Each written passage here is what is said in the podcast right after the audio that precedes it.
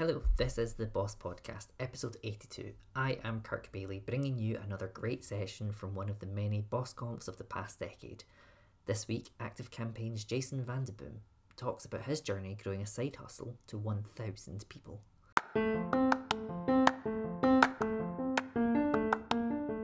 The Business of Software podcast, sharing sessions from our conferences and discussions with software people that will make you think. Find out more at businessofsoftware.org. Jason VandeBoom is the CEO of Active Campaign, founded in 2003 as a means to fund his degree in fine arts. Active Campaign is a marketing automation platform designed for great customer experience. It has over 145,000 customers in over 170 countries. It currently has about 850 employees and plans to hit 1,000 within the year. Jason went against the grain of startup advice. Staying in your lane, not going after big companies as your first customers, treating customer support as a cost centre, these just didn't work for him. In fact, those unorthodox decisions have been vital to the growth of Active Campaign. Happy listening background wise like uh, I, I, just was very interested in building things at a young age um, started with actually trying to build things uh, physically and then um, i was fortunate enough to get a computer around 12 or 13 self-taught kind of how to to just like create websites program things like that um, in high school wasn't a huge fan of formal education uh, but was growing up in a small town talked them into letting me out half days for a work study program um, where I got to work at a dial-up internet company. Basically, just walked in with consulting work on a CD-ROM, said, "Please give me a job. Like, please don't pay me anything. Just like let me work here so I can get out of school." Um, and really allowed me to work with more and more businesses. And and I've just been kind of obsessed with this idea of like, how do you create something of value um, to help people save time and help, especially small businesses. It's a passion area of mine. Um, how do you help them grow? Right. So a little bit about active campaign then it was started off as a um, a way of you funding your way through um, college yeah. which i suppose it just got a little bit out of control it was the, yeah a little, the, a little bit yeah and so i started i really wanted to focus on something continue to craft something um, because i was doing consulting work prior i just moved to chicago to go to fine art school um, because I've always had kind of a passion for the arts as well. And, and so I really just decided to create something that was a software company. Now I didn't think about it um, in the way of like I've got this ultimate plan on taking taking on some market or or anything. I was just trying to get uh, initially at the beginning thirty five dollars at a time.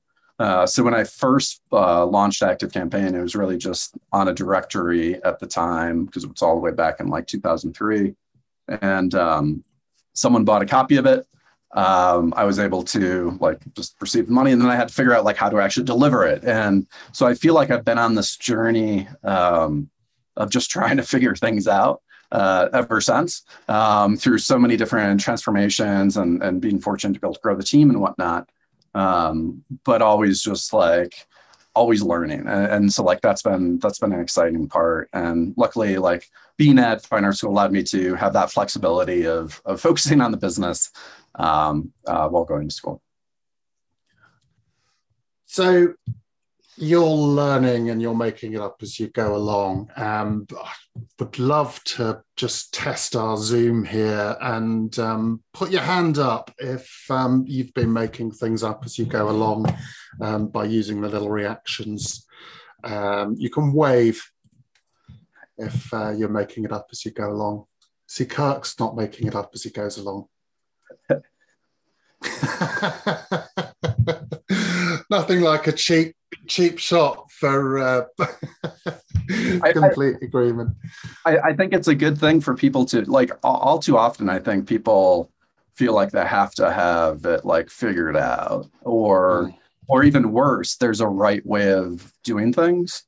And um, the the one thing I've learned is every time I like look at market, look at peers, um, it just like either takes me off course or just makes me feel bad about like what we are or are not doing right mm. and then that uh that takes fun away from the journey um and given it's like such a interesting journey of ups and downs of of of either running or being part of a, a growing company, um, that would be a real shame. They get rid of any of the any of the joy, right?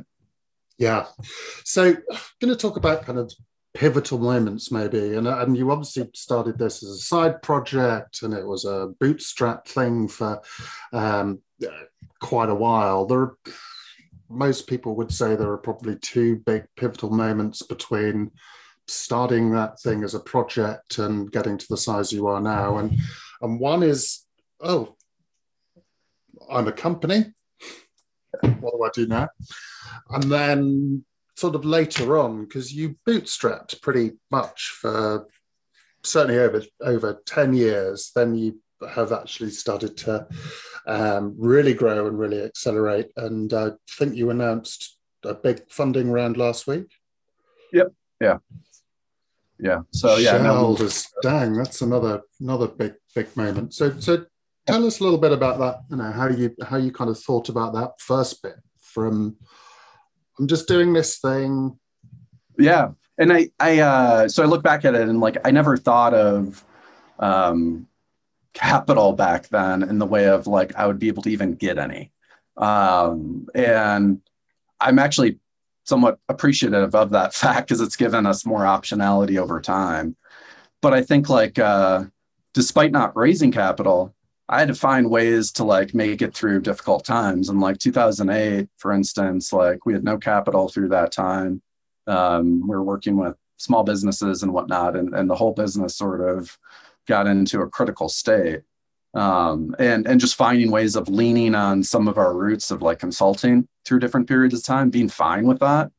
Um, also, like uh, finding ways of just like getting capital through other means, like um, I remember when we got like an SBA loan, um, like nobody's putting out like an amazing press release typically for that or like a, a cash advance on like your MRR line um, or mm. something like that. But I feel like as a, a, a group, people should celebrate that stuff more because basically it's what's the difference? Like there's, there's differences, but like uh, bringing capital into the business in a non-dilutive fashion, yeah. um, like it's actually it's funny how like one side of it is so celebrated where like like why are we not celebrating like you know credit card limits and things like it's all like you know it, capital's returned at a certain point right?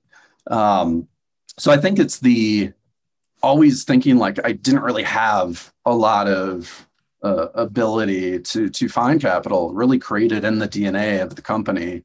Just this let's let's grow, but like let's let our customers lead our growth journey. Um, so we've been fortunate to be able to get more momentum and whatnot, but like, you know, 13 years into the business, I went from like one to to about 15 people.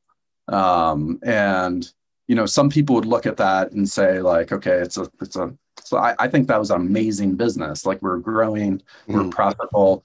Like it's the, the the problem is if you look at competitors, if you look at market or something, those are not always the businesses being celebrated when they should be celebrated more. Because oftentimes, like in my opinion, like half the time, like half of those businesses are even more valuable than some of the ones propped up, yeah. right? And so it's this, uh, it's kind of led to this place of where it, maybe it sounds funny for me to talk about that now because we've we've raised um, like 360 million dollars, but it's this no matter what we would raise, I don't think we could really remove um, some of those fundamentals from the DNA of the business. It's just like enrooted in what we do, um, where it's it's just uh, we'll move at the pace of our customers and kind of find the, the the best of both worlds for what works for us at any given time.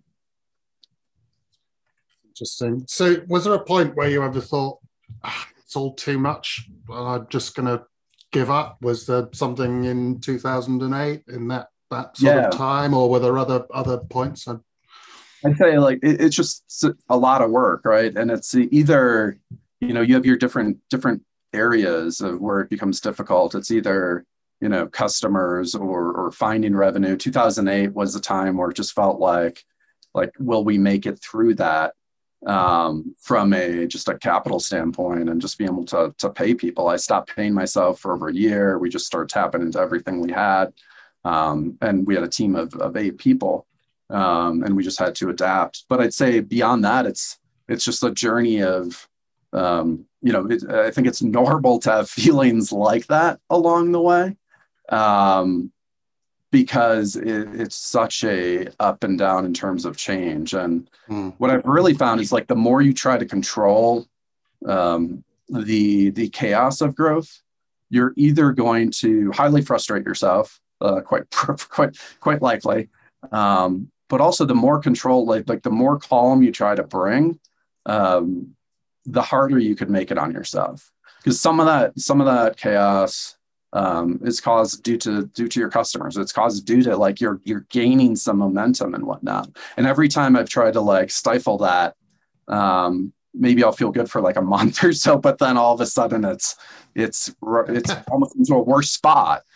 It's yeah. it's similar in a way to as you scale. I think a lot of people try to remove um, the pieces that are maybe less less fun uh, or maybe a little bit more painful. And I know I've done that. Um, so like we have a, we have a lot of customers because we serve small businesses and up, and it's hard to like look at all of the, the the feedback or the churn reasons or something like that. It's human nature to want to, you know, maybe have someone put together a report, maybe glance at that once a month or something like that. But every time, like I like like get a step away from from customer feedback or especially like like why are people finding success or why are they leaving um, i feel like I, I know my business less so mm-hmm. like it's maybe i i am more comfortable uh, during the day because I'm just choosing to read happy things um, but it it makes me understand my business less and probably grow less uh, as an individual as well Interesting. So we will talk about um, what happens when you kind of go through that growth bit and what you're going to do with this um, new uh, new uh, round of funding. But over, I, I, like this concept of optionality. It's something that, uh, in fact, another Chicago-based um, entrepreneur called Jason uh, talks about uh, Basecamp um, a lot there's a very big difference between doing something as a side project um, and then even running this bootstrapped company and then being responsible and, and, and running a company of 850 people now. Was it was there ever a point when you thought I'm not the right person, I'm not good enough, or or uh, where were the were there points where you felt you had to change and and, and talk a little bit about um, don't know what what changes you've made. Presumably, it hasn't been the same yeah. approach. No, it's a good question, and and it's it's interesting because if I think of like the time where, you know, call it more side project or starting, like there was still such a level of passion and and and mm. work there, right? So I think that is something that remains more of a constant than not. I think sometimes people think of it as like, you start, you kind of like passive slow, and then all of a sudden you like pick up speed. In reality, like being part of that business or starting the business, I think it feels like you're just moving at a fast rate the whole time. Now, I'd say like every step of the journey has been like, okay, like you, see something far out. Maybe it's like team size, revenue, or whatnot. Mm-hmm. And surely, if I get there, like I don't know what I'm doing. Like, how am I the right you know, person. So I think there's a lot of self doubt there.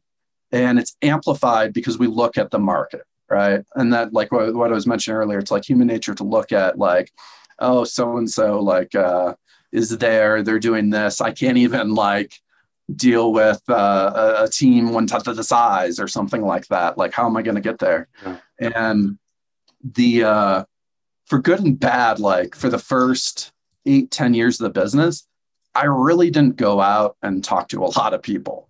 Um, meaning I didn't go to events. I, I, I just focused on building. Like I was, I was just focusing on just like programming, working with our customers and whatnot. And I would probably tweak that a bit. Um, but there's, but by limiting yourself a little bit to like what is everyone else doing, it almost like takes a little bit of that pressure off and allows you to e- either way like it's probably more beneficial to go out there and, and talk to folks and whatnot but like you need to trust your own instinct uh, a bit more and so countless times i've, I've started to self-doubt like my own uh, instinct on like how to how to build a company, how to work with our customers, things like that. And in those moments, I look and see what are other people doing. Maybe I just follow that. And I think it's that if you're you know if, if you're starting to have even a couple customers if you're starting to grow a team well like there's there's probably something like that you could give yourself a little bit more credit for along the way. And it sounds so simple but like mm. even today i'm having to constantly go back um, to that. Uh, and i think it brings a little bit more of a, a uniqueness and a little bit more freedom in the way of like how you're thinking about operating. Um, and then that goes back to um, hopefully, it's it's going to be challenging, but hmm. hopefully, mm. you can have some fun with that. Because if you start to lose that, um, then I think it it goes into a, a pretty bad space. Yeah. So you do things differently, and that's something that you um, you know you almost kind of attribute to some of the uh, success how do you where do you get advice if a lot of the advice that's out there is this sort of orthodox this is what you do this is what you do here's the seven sexy secrets to SaaS success yeah. playbook you know yeah. blah blah blah where do you find those where do you find those opinions those views I, i've always been drawn to like uh if, if there's a norm like try to figure out like is there something you can do that's that's a bit of maybe not a complete opposite, but a play off of it or a bit of an opposite? Uh, for us, I mean, like there's there's a ton of amazing businesses helping SMBs now, but um, really staying entrepreneur and small business first um, has been a piece of that uh, for us. Instead of like we've had opportunities along the way to sort of just shift up market um, from a capital standpoint, um, from uh, like people viewing your like all your SaaS metrics, like mm. makes some sense, but like I think there's um, a greater opportunity going after something that's more difficult. Um, I also just uh, personally really enjoy finding things where it's where it's just questioned and, and challenged. Meaning, like if we are not doing something that our our customers aren't like asking like why are you doing this? which seems counter to to uh, to caring about your customers. It means we're not pushing on innovation or or, or having enough like semi crazy ideas out there. Mm. um, one good example of this was would be before uh, the pandemic um, we started doing these study halls throughout the world. And so we did hundreds of these events um, call it like 25 50 people typically per event. We'd be flying our team, uh, focusing on cities that were not your typical cities and going all over the world. And uh, it was really focused less on like use active campaign, buy active campaign. It's more like let's look at your business, think about your experience, like how can you build it? Use active campaign if you want, use something else otherwise. And so our customers actually liked it, right? Like it was a it was like free in person training, like we like people grew bonds in those groups and whatnot. Now my team was like, what are we doing? Like, uh, so we're spending all this money to send this team to a place to talk to 20 people in person. Like, this can't be right. And one small example, but like it's it's doing things that cause those questions, whether it be from your customers or from your team, um, that allow you to push the boundaries. And maybe some of them are going to be like totally wrong, right? Um, yeah. But in this case, we're able to actually look at the data and see just of the people at the event um, due to their growth and retention with the platform over time, it paid for it. Um, and then there was this rippling effect of advocacy in these like small regions that were not major cities. And you look at that and you think like that's really expensive to do, but it's it's actually cheaper than like pay per click or a lot of like the traditional marketing means of finding customers and far more defensible because if you can get someone into that like they truly like you they feel a bond with a business and whatnot that's like mm. a type of growth um, that that your competitors won't typically be able to buy because they have to go through all that effort um, to really build out programming and, and build that authentic advocacy over time so you know what this sounds like to me because i'm fairly kind of obsessive about Boss and the Boss speakers, but uh, um, there's a there's a talk from a while back that um, there's there's some echoes of uh, uh, of that. Have you have you um, heard Gail Goodman?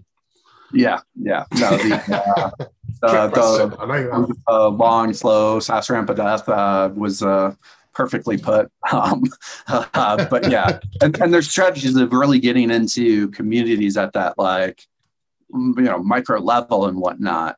Um, truly powerful.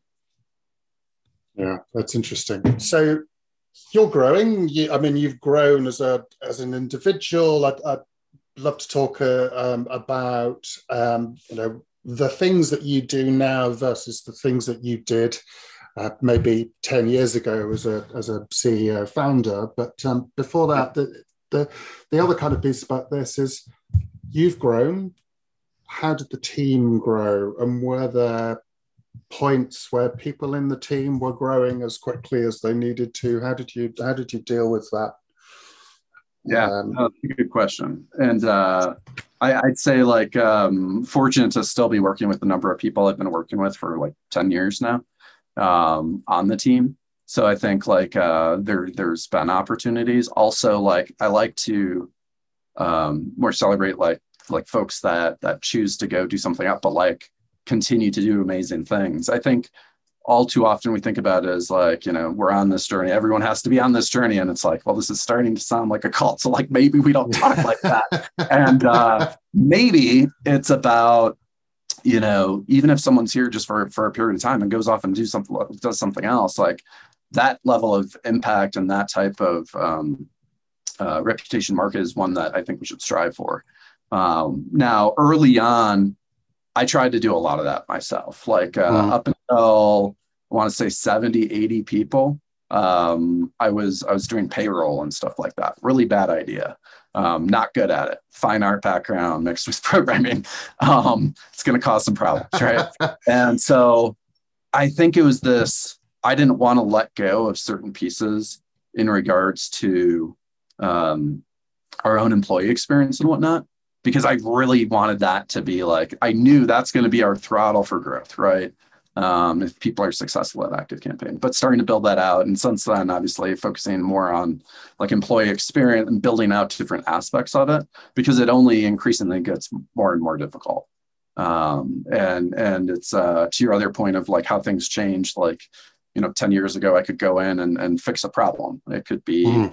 more on the people say it could be more on the technical it could be wherever um, today it feels like I can't fix anything, right? Like it's uh it's like a a you almost have to think a little bit further out and just try to like steer things. Um, and it's somewhat counterintuitive, but that's really the reason why you have to stay in the details though, um, as well. So meaning like I take a lot of data from throughout the organization, um, probably more than like some of my team is is used to in other companies. Um, and the point isn't to necessarily go and solve something. I'm not the smartest person at Active Campaign by any any degree in any area.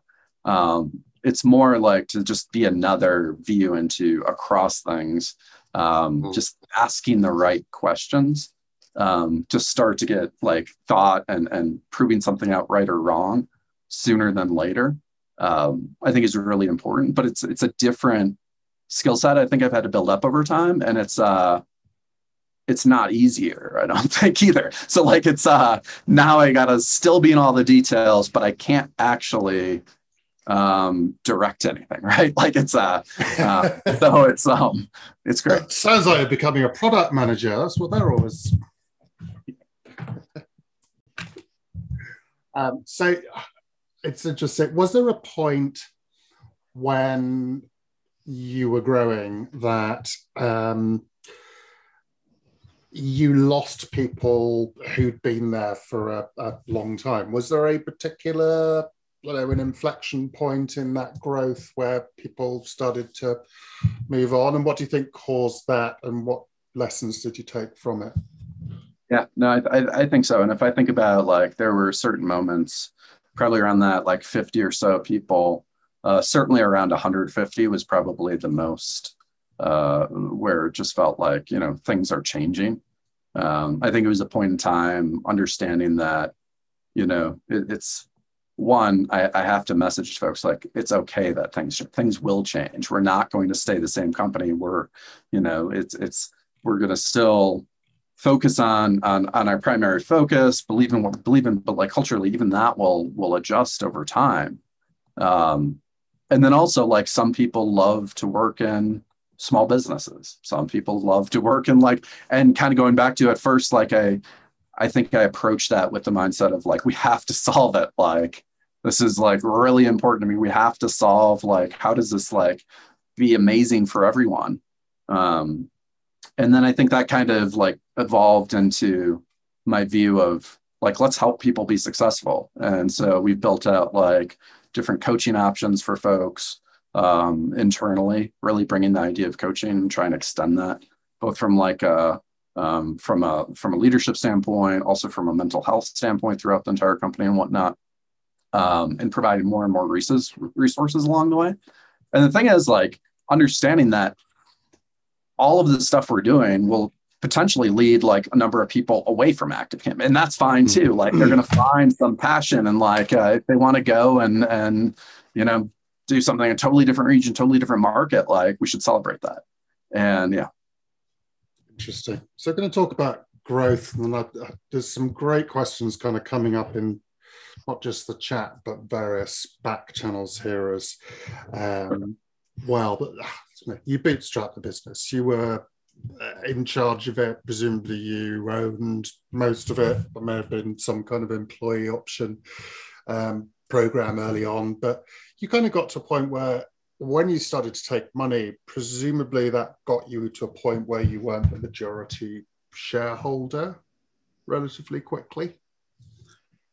Um, I think uh, there's ways, and I think we're seeing more and more businesses like the longer they extend taking capital, mm. kind of to that point of optionality we were talking about, the more um, I, I, don't know if I always control even the right word, but the more control uh, can can be retained. And I think uh, it's funny because like when I talk to people and and they they can't raise for a long time, and then like it's like oftentimes when you look back it's like well i'm sure glad like i was really bad at that. Like you know like it's it's um but it's one of those situations that maybe taking capital can actually give you some peace of mind to go forward too. So it's like it's yeah. an impossible sort of sort of thing to say like well, there is no right or wrong right? Yeah. Um but um i'd say so like yeah it was 2016 late 2016 when we raised for the first time. So 13 years into the business running it myself, no board, just like uh, nice and simple, right? Decisions can be made very yeah. quickly.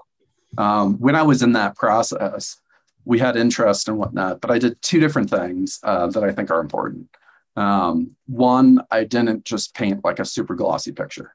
I allowed room uh, to show some areas that I knew might create some questions. Now that goes against all logical sense if you're just purely going after valuation terms, things like that. Yeah. Um, but I think there's value. You don't have to like overdo it and only show negative, or you probably won't get any any any continued conversations. But like being able to share some of that in a live or a video or even just an audio environment allows mm. you to understand how do people think through it, how do they react. I think the other point um, that's important that I always suggest people push on is how do you bake in things that are, are for more beneficial to the company uh, or, or yourself as a founder or whatever it may be um, than the investor? Stuff that doesn't even necessarily, maybe isn't even applicable for a while. So maybe yeah. you bake in like super voting. So like find different things, and there's like probably 20 different things you could kind of pick at.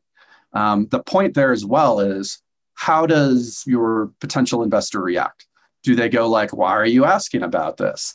Like you know like like do they like have trust in you or not? Now this all comes from a place of like um, if, if you're in a spot where you don't actually have to raise stuff like that. Hmm. but i think following those pieces and that's something i've always just uh, believed in doing is it really helps filter out some of the noise. Um, yeah. and at the end of the day like um, i don't have any regrets uh, about raising or the folks I've, I've, started to work with. Um, can't say it's like for those reasons alone, but like um, yeah. it's helped you're, uh, you're uh, because I filled things story. out otherwise. So yeah, yeah, yeah. But you're selling a different story at the stage that you were raising because you were growing and profitable yeah. and you know pretty well established.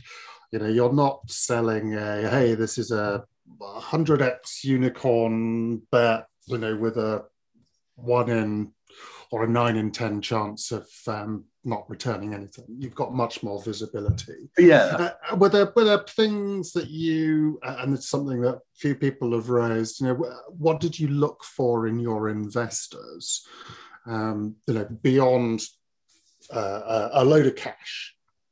Yeah, I think uh, just alignment and the opportunity we're going after first and foremost, which sounds obvious, like you'd think anyone uh-huh. uh, giving capital would, but um, I think it's it can be like I didn't want to have a situation afterwards where people are like, why don't you spend more to to bring more customers in? Um, it's like no, we'll just mm. take the approach we've taken. Like it's uh, um, also like for us being small business first. Um, like there's there's investors that like that, and there's investors that just don't understand it, right? Yeah. Um, and the ones that don't understand it will just uh, uh, continue to to to to, to push to move up market or change the business. Um, the other thing is like it, like not rocket science type of advice, but like just finding like the failures. Um, so like with any capital we brought in, we've talked to like uh like companies and failures is a strong word perhaps, but like companies that like is a failure in terms of the investors uh, outlook.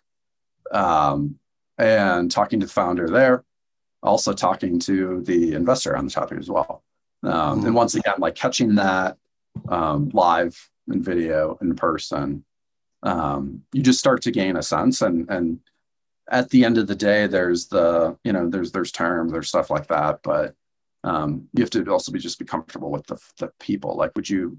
You're not going to work with them every day, but like would you be okay with that if that was the case? That'll never happen, but like it speaks to the type yeah. of person that you're going to have to um, deal with and operate with. And like, uh, I think that like you know doing all of that hopefully puts you in a spot where you don't actually manage to the board or manage to your investors um, where you can actually share with some transparency feel like they're not just going to like um, try to try to do whatever's in their interest versus like helping you along the way.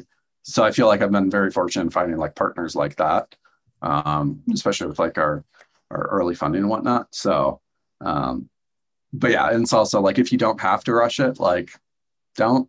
Yeah. Um, like if like kind of going back to what I was saying earlier, like if you can if you can get a um, like a MRR cash advance or something like that. If you start to build up reoccurring revenue, like I did that, it's basically like a um, like a, a, a it just gives you an advance of capital that you'd normally get and they just withhold some like like i said it's not going to be the most glamorous thing you're not mm. going to get like big articles written up and whatnot, but like you're going to get the capital. It's not going to be diluted. Like there's there's growing options in that area, um, which I think is really exciting um, for businesses looking for capital. And so like. I would look at it as um, don't raise for PR, don't raise for any of that. Like raise for the right reasons and and try to find other ways to get capital um, alongside or instead of. Right. So let's talk about you started taking this you started taking capital, and it's pretty clear that you had a sense of put some money in this end of the business, some more money comes out there. You've got this engine that's engine that's working, and the capital is a route to uh, making that happen. And it's a different thing to, to building products and trying to go off and prove the prove the market. You started to grow pretty quickly at that point you had about a year of rapid growth and I think took some more funding. And then something happened about this time last year to the world. Can hardly yeah. remember, largely because I've tried to blot it out in my mind. Um, what what happened? How did you adapt? Yeah, no, it's uh, yeah, we raised um, a couple months before the pandemic, and obviously just a terrible situation for um, everyone in the world. Um, and with focusing on small businesses, um, I think we looked at it as like this is going to be um, this is going to be a, a, time where we have to be there more than ever before. Um, the one thing, like so, like if we ever enter like a a difficult situation, whether it be 2008, uh, the pandemic, or or just like we're having a difficult situation internally. Um, in terms of revenue growth, whatever it may be, like the only play I have is like doubling down on our own customer experience. It's like the only thing that I can routinely go to, feels like it works. Um, in this situation, um, we started looking at the data like every single day, like analyzing by region, all that fun stuff. Um, and then we went to our customer facing teams uh, as well as our product teams. And we basically said, like, okay, things we're thinking about in the next 12 months uh, that we're thinking about doing for our customers. Maybe we're like changing some of the services and stuff like that. Um, let's get a list of all that.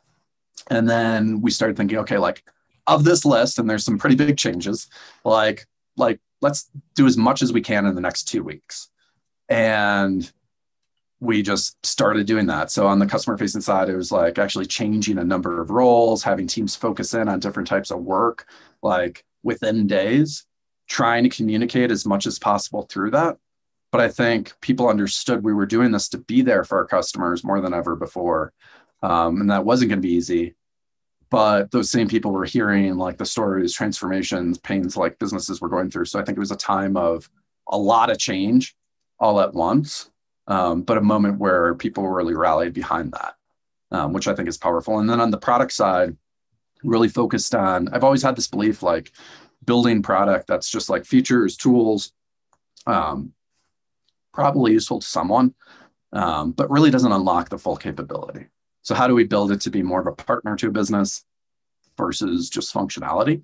Um, and in our world, it's like recipes, giving people ideas of what to do so that they don't have to like map out things and just come up with ideas themselves. It allows, empowers business to get going without uh, relying on consultants and whatnot. So we really try to like in that area, like what can we do to really push that further, get more focused on transformation type of business processes and whatnot, um, and just really focus on the customer. And that's uh, it's not necessarily an easy thing, but it's it's always been something that during the moment I I fully believe helps, and then if you start to get outside of whatever that moment is, like there's no regret of doubling down on your own customer experience, especially through a difficult time, because then you gain even more advocacy from those you're able to help. That's interesting. Okay, so um, there's a lot of questions. Will, are you there? Will Caldwell, unmute yourself. No. Okay, come back to that one. Um, let me know if uh, anyone from audience sees it. Um,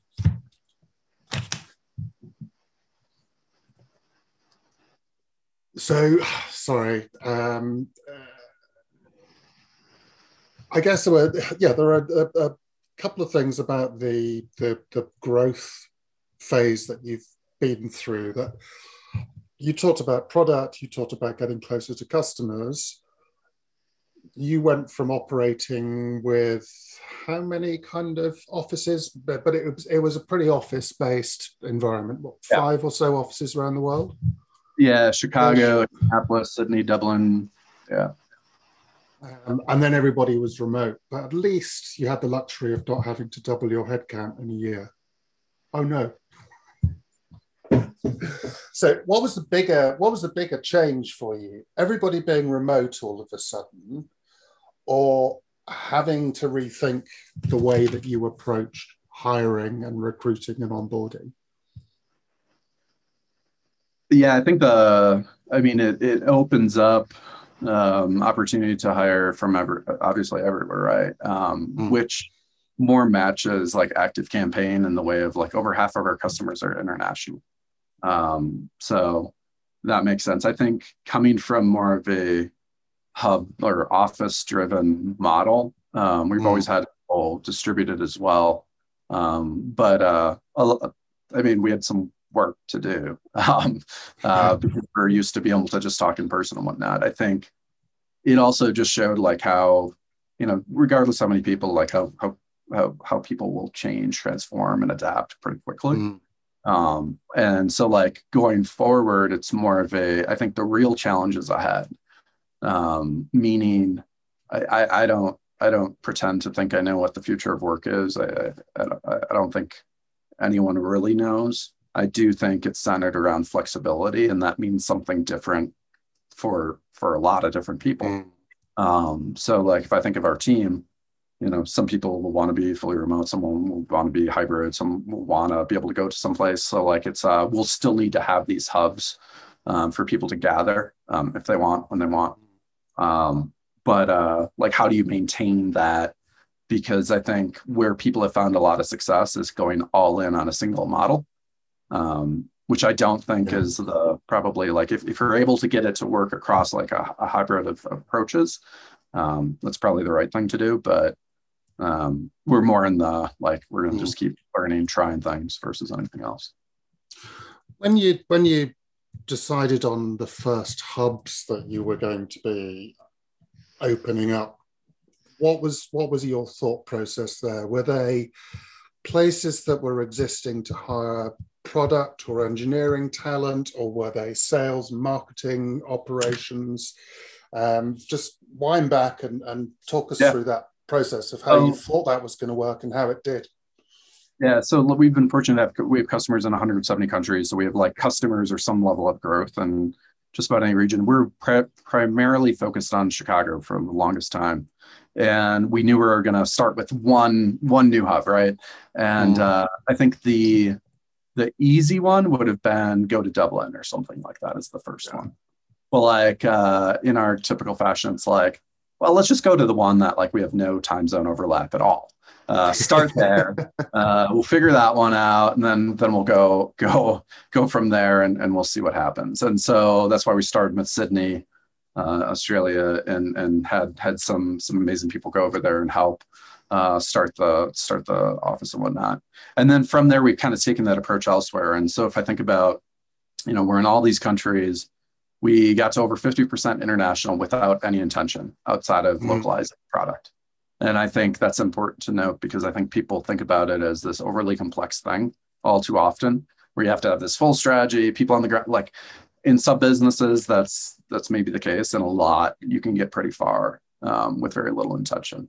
Now, when we thought like, okay, let's start actually localizing the sales and marketing side, like maybe that'll be good. Let's start uh, offering in a local currency um, we chose Brazil uh, as our first place to really go all in on that, um, which also isn't typical. Like it'd be making far more sense to go somewhere within Europe or somewhere else. Um, but we also did that because we saw opportunity and we knew there was going to be some challenges and, and all of that. Um, but we mm-hmm. saw like by doing that, it, it makes other markets that we've now gone with more intention of a different flavor like easier um, as well as gives us a, a bit of edge in market as well because we're chasing things that that people are not necessarily all the time um, and and i think that's the that's kind of how we sort of guide a lot of decisions and whatnot it's a great question from um, our pajama watchers in Sydney. Uh, how did you cope with the time zone difference um, with your first overseas office being so far away? So, firstly, I'm great that Tim recognizes that he is far away. Um, and it's not that we're far away from him. Um, did it change your communication and meeting culture in head office? Yeah. How? I mean, a, a, lot of that before was in person, so I think it was is more going to like written and whatnot. Um, we struggled a little bit with time zone overlap though, uh, because there there was really no good overlap, and we really found um, a lot of team members um, sort of working a lot of extra time um, to accommodate that versus us finding a way to do it. Um, it started making us think about like like everyone was working almost a singular time even in Chicago, so it really amplified the problem. So really getting more flexibility there, um, and then I think that was the start from a lot of that of of me really just trying to communicate and talk to the company in a way that um, I don't talk about it as like a, a Chicago headquartered company. Um, using more like we're one global team, like we had a company update um, recently, um, and we changed the times of those all the time. So like this one was like at like eight o'clock in the morning or something. And then we'll do some more in the afternoon, something like, and it's just like uh, knowing that we'll never have a time where it overlaps everything, um, but really caring about um, you know how do you how do you talk in a way where it doesn't feel like anyone and this goes whether it's a hub or someone that's distributed feels like they're like a, hmm. a satellite small you know operation off to the side and there's like this mm. big thing going on somewhere else Um, I don't think we're perfect there. I think we're still working on that. Um, but I think that's a that's a fun challenge. Great. Um, Martine, are you there? Can you come off mute? It's a great question about leadership and how it changes as you scale. Hi, Jason. I have a question. Uh, just how was your communication or your team's communication to the company, company wide? How involved did you have them? Did you have forums? We're going through that scaling as well, and we're trying to balance that with a new leadership team, but also having our founders on. So I want to know how did you keep that communication of like, the new guys aren't evil, but like they're trying to help us grow and we have to change from the wild, wild west to a city. So how can you yeah. guide us in that? That's a good question. I think like the the the, the simple answer it just changed a lot over time and really digging into like what what made sense for the for the moment. So like finding different ways to get those questions surface from folks. Like I think the last thing we want is there to be questions and we just don't know about them, right? And um, so you have to have a ton of optionality for that. Like whether it be you actually have like employee NPS running like every month, keeping it fully anonymous. Maybe you have like uh, company updates or all hands or whatnot where people can talk as well. Um, and then I think the other piece is just uh, I think I did this not so great at the beginning. I think I was trying to solve for like everything's going to be okay. Like it's it's like we're getting this all in order. We're going to get this all um, simplified and it's all going to be in order and there's going to be no chaos. Um, but I don't think that's realistic um, if a business is growing quickly. I think you can have controllable uh, levels of chaos, but change um, is something that from the first day someone even starts talking to a company in an interview process and then through the first day joining and and continually all the time along the way be like like changes like it's it's expected. It's good. It's part of growth speaking to some of that. Um, and so like through the last year and whatnot I've, I've done a lot of that by like email and whatnot to the whole company. Um, allowing that to come through in a in a um, in a in a imperfect way at times like where it's like genuinely coming from someone versus like this well polished like message of like you know change is inevitable you know like it's uh you know that's what will really help and then at the end of the day like you you just keep building upon that um, with anything um, often guided by by questions or pain points people are experiencing more increased all hands, more communication, or more just surveys. I think that's where our, our people are kind of getting burnt out is a bit of the surveys, but increasing that yeah. to make sure they're being heard. Maybe just yeah, changing I, okay. I think uh, I, I think that's important. Like, be mindful of like how much uh, it is and like how optional uh, some of the stuff is as well. Because right, the different types of communication are because people people enjoy or intake different uh, content differently, and so um, allowing people to have that flexibility. And then also understanding like you know yes communicate over communicate there will always be unknowns out there though. And so if you try to say you're going to solve it um, it, it's going to be it's going to be difficult unless you actually solve it by, sol- by solving it though it might mean like you have to stop growing the business and whatnot and just stay mm. static okay thank you great so from martine to marcin which is pretty much the same um, poor Marcin, I used to work with him, and the number of times he had to spell his name for people to get it wrong. Marcin. Hey, Jason. Um, I'd love to hear uh, a bit more about what you said about like offering recipes and campaign ideas to your to your customers. Um, how did you like discover that as a as a need of your customers, and um, I guess what sort of effect did it have on on the business? Yeah, I think um, the very fact that we were so focused on like entrepreneurs, small businesses, and up forced us to go down this path. If you think about like automation historically, like you know, it's typically been this like canvas, you drag in some things, you have to like connect lines, you have to think of like what are you going to create as a business process, and like that provides a lot of technological like wow perhaps once it's in place.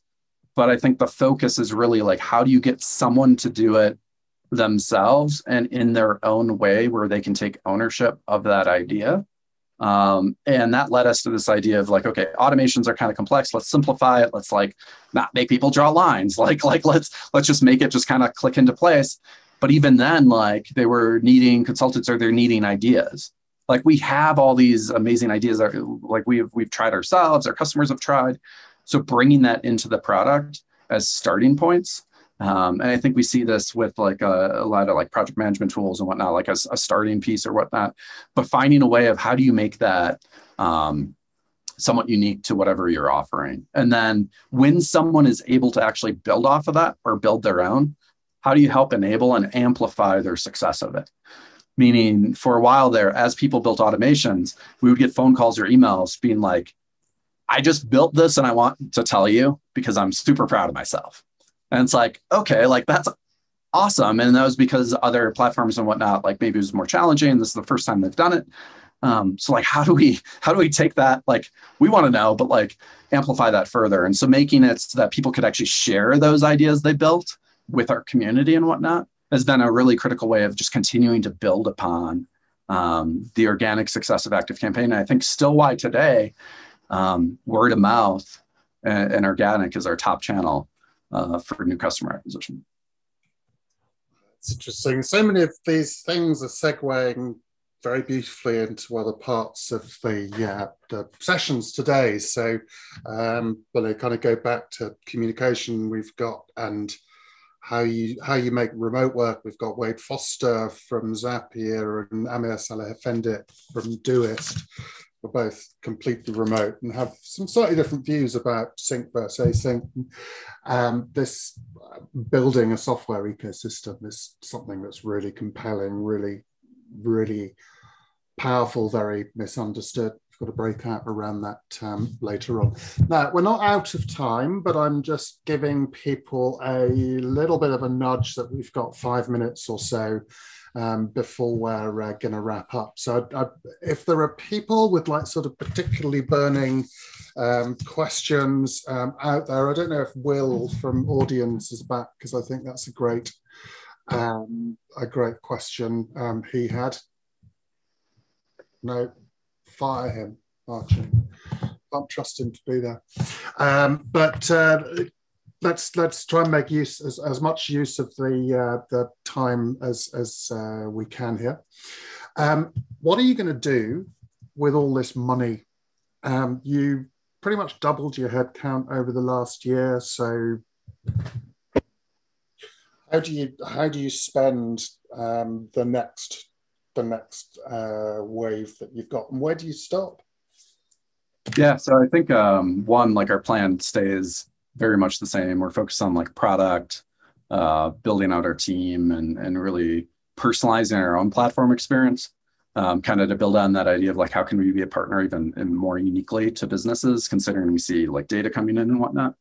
Um, and in part, and like the reason why we raised it, like we're going after such a large thing. We're already in 170 countries. We're in basically every vertical with no vertical concentration because we've taken the opposite approach of focus that a lot of people uh, would take and focus on one vertical, one locale. We just decided like let's build something for everything. Now we're at this exciting point of like personalizing it. Um, so that's that's really where we're spending a lot of energy. Right, uh, Phil from ALM Works. Are you there? This is a great question. I am. Hey, Jason. Um, I was curious about the the logic or the reasoning for opening that first or second office. I guess um, was it something like a conscious growth strategy that you wanted to kind of be present in certain time zones or certain locales, or was there some sort of burning reason that you couldn't get accomplished or done from a one centralized location? Yeah, that's a good question. I think uh, time zone locale was definitely a piece of it. Um, we're so focused on Chicago, it was hard to cover the world. Um, and that's in part why we started with Sydney. Also, we knew it was inevitable to have more than one location. Um, so we just felt like like let's let's you know get the time zone piece, solve for that. Indianapolis would be another one that's interesting to folks sometimes because we have such a large presence in Chicago and it's fairly close by.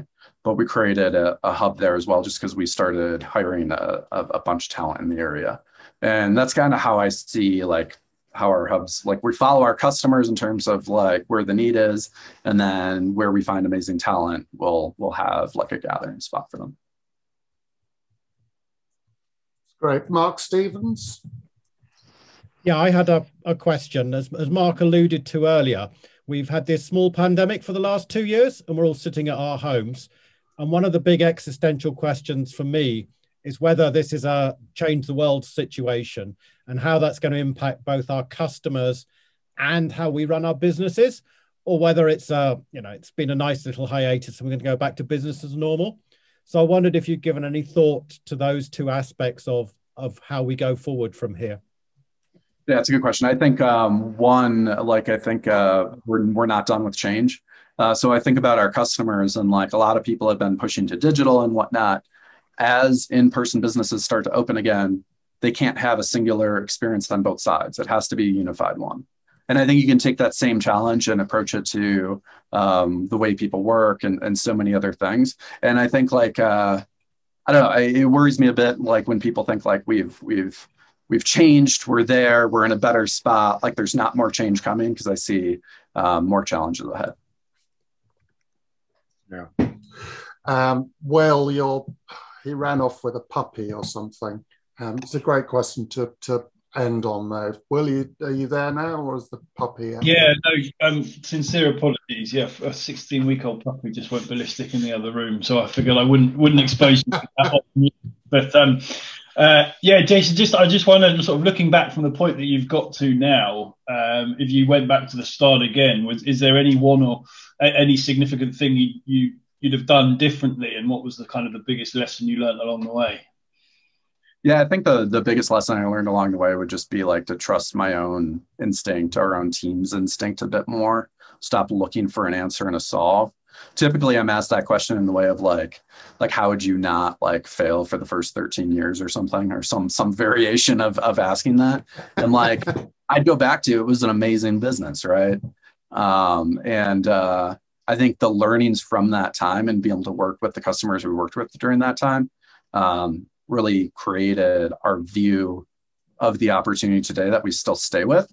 And because we've you know transitioned, transformed, but always have done it in a way that like actually cares about our customers. I mean, like we change business models, things like that, but we like always allowed years of room for people um, to adapt. Um, brings us to a spot like just the other day, I was talking to someone that's been a customer since 2003. Like, like that's uh, that's pretty awesome. So I wouldn't change um, kind of the, the the journey along the way in that regard.